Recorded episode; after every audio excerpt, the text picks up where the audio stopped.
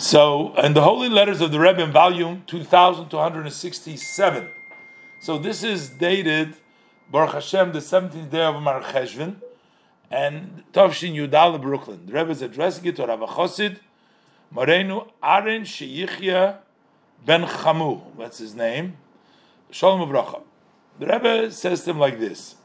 Uh, he was, uh, the Rebbe says, I, with pleasantness, I received your letter dated the 11th day of Cheshvan in which you write that you're visiting villages, and it's interesting that he had to uh, village, he had to uh, ride on an animal. There's a village that they didn't have any roads, they didn't have any cars. We're talking about in uh, in 1953, then 54. So, or maybe there was no roads over there in Morocco somewhere.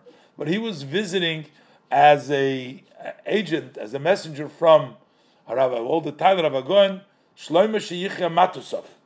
Uh, he used to send, he was in Morocco, he used to send him, he would visit in the, so the Rebbe says, the great privilege that lies in this, I cannot explain, there's not enough to explain. It's known, the expression, this, the, the statement of the Baal Shem Tov. We heard it many times from my father-in-law, the Rebbe, that each man and woman of the Jewish people is loved is dear to Hashem, infinitely greater than a only son by parents that was born at their old age. So, as much as parents would love their only child that was born at the old age, Hashem loves every single Jew more than that. So now you can imagine how great is the privilege, the merit, when you bring the heart of this only child bring it close to his Father in heaven. Especially that you write that this is tied with a physical physical hardship because you got to ride ride an animal, etc. So the Rebbe says, "Lifum agra," the reward goes according to the pain.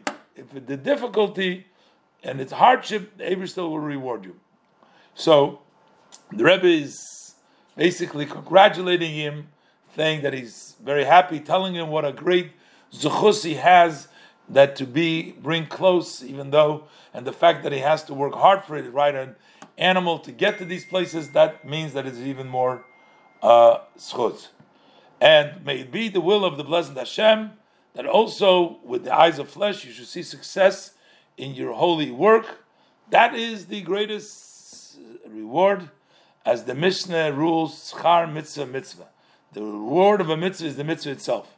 So you should also have much success, be drawn down in your personal matters, and as the rabbis rule, maalin bakodesh, you should add more effort, and the more you add, the more they give you from the heavens and everything that you need physically and spiritually with a blessing. So here the Rebbe you see is telling him because of his great zuchus that he has, the privilege that the Abishter will bring down success, and the more he does, he'll have more success also in his personal matters.